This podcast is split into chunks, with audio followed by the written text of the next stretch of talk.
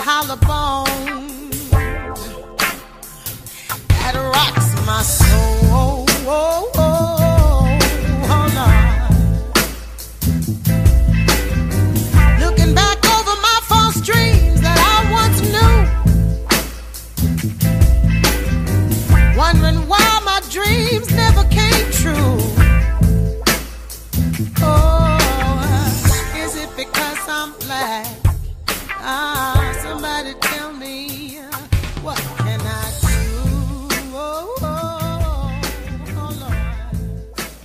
I swear to God, every single time I try to have some kind of joy and post a goddamn podcast that has some kind of lighthearted, uplifting element to it, another black person is killed, and I'm forced to face reality and become depressed all over again.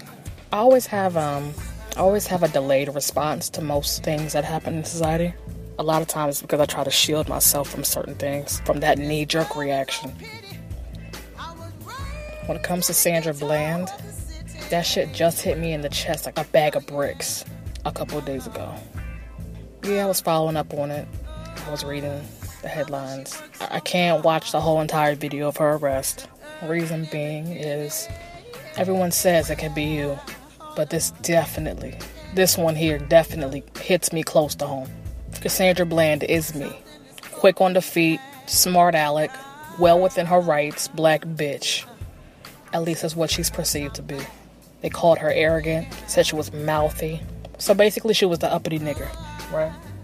That's me.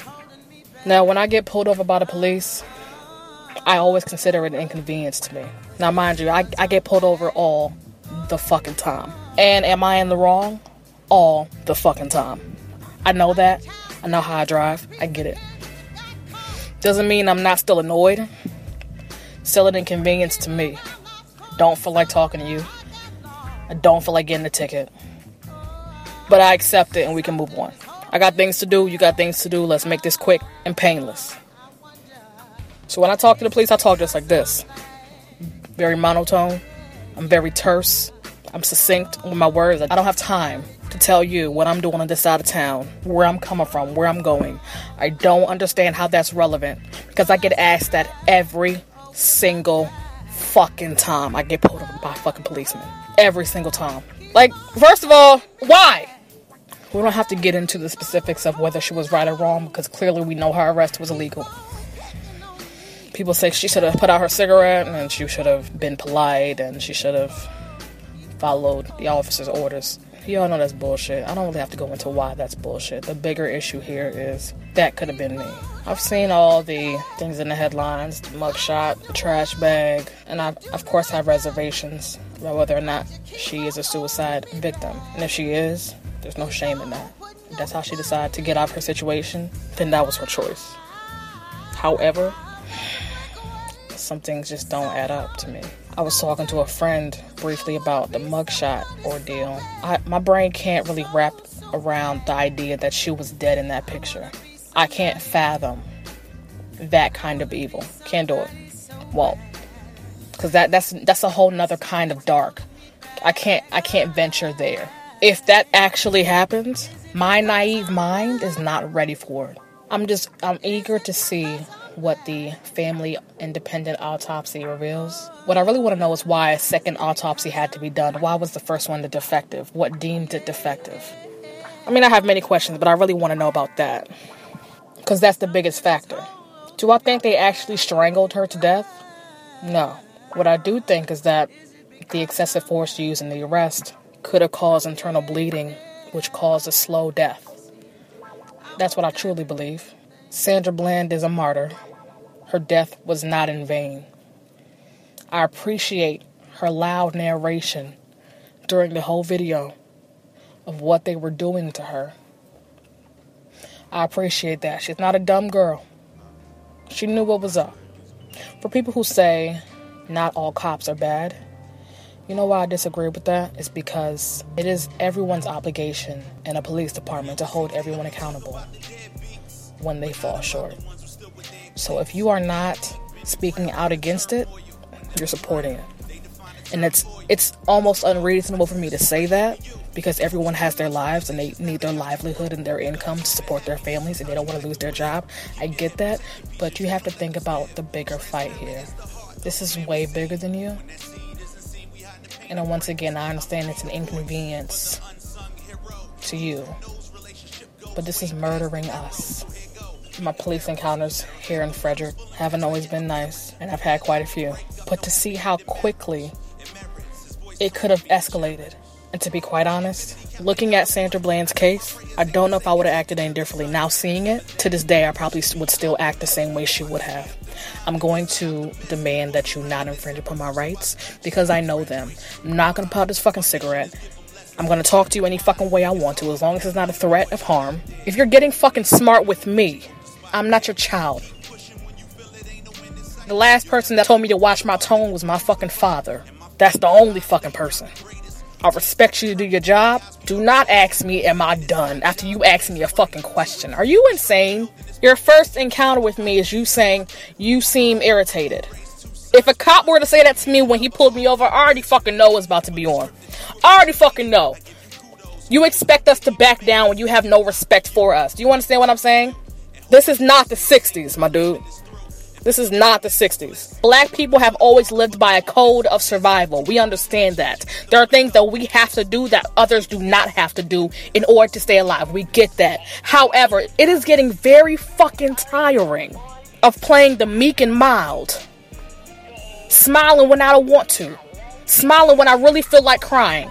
Staying humbled. Knowing my place. Sandra Bland was well within her rights. You can't take a little attitude. You can't take someone giving you what you give. So you want to have a power trip. this is not the 60s, bro. We're not really taking that much more, okay? This shit is getting very fucking tiresome over and over again. The same fucking script. If you're having a bad day, you can take the fucking day off. Do you understand the kind of consequences that you having a bad day will have on us? That could mean murders today because you're having a fucking bad day. Do you understand? If you don't, if you can't control your emotions, get out of that career because the risk is too dire. It's too great. You you meet an uppity nigger and you go fucking ballistic. I will never forget when I saw that video of that officer banging that black woman's head against the fucking pavement on the side of the road. I pray that justice is served. I pray that truth is revealed. And like I said before, police brutality is not on the rise. It is not on the rise. The exposure is and the awareness is. Can you imagine what our grandparents and great grandparents had to go through without cameras, without bystanders who would actually speak up, without technology? Do you understand that? Like, do you understand what they had to go through? I need white people to understand this is not. I know you're sick of hearing about it. You're sick of hearing about it. Imagine going through it. Imagine. Good God. Sandra Bland was an activist. She was vocal. She was aware. The bottom line is nobody really likes a mouthy black bitch. That's just what it is. And I'm one of them. Do you understand that black women are the least protected in this nation? We are more vulnerable to rape, to sexual assaults, to robbery, to domestic violence. Stats show that. Do you know how frustrating it was when we were marching in the streets for black men and nobody could even say Rekia Boyd's name? Nobody remembers us. Nobody. We are the fucking last. We are at the bottom of the fucking food chain. Invisible. So I'm I'm glad and sad that this had to happen. But for once we are saying her name. Because oftentimes we have to remind people to remember us. I can't I can't even imagine telling my kids and grandkids about this kind of shit that I really lived through. And for some reason people just want it to go away because it's an eyesore. It makes America look bad. It's so easy to dust it under the rug when it doesn't really personally affect you. That's normal, but you're going to continue to see it. That's just what it is. This is going to be uncomfortable for a while, but I don't really give a fuck. I think I've said that before. Okay, I'm gonna say it again. Don't give a fuck about anyone's feelings when people are dying. People want to address black on black crime, right? When they talk about police brutality or black people dying at the hands of white people. There is no such thing as black on black crime. Reason being, it's called proximity crime. You are going to commit crimes against those who you live closest to. White people kill white people most of the time.